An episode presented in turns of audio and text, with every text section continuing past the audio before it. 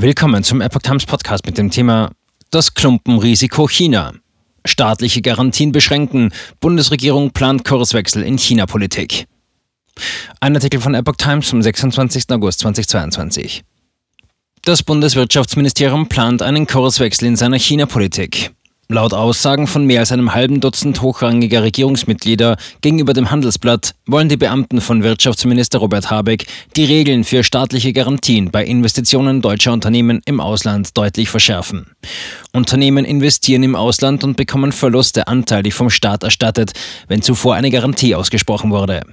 Diese Garantien will das Wirtschaftsministerium nun allgemein begrenzen. Im Ministerium gibt es konkrete Gedankenspiele, Obergrenzen einzuziehen, wie hoch die Garantien je Unternehmen und auch je Land, in dem investiert wird, sein dürfen.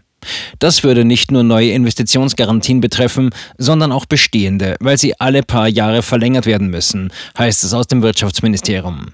Aktuell hat die Bundesregierung Garantien in Höhe von 29,1 Milliarden Euro ausgegeben, 11,3 Milliarden Euro davon entfallen auf China.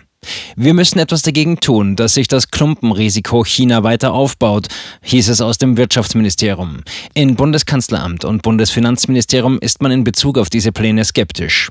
Wir sind inmitten einer Energiekrise. Wir sollten uns gut überlegen, ob wir durch solche Schritte zusätzliche Unsicherheit schüren wollen, sagte ein Regierungsvertreter.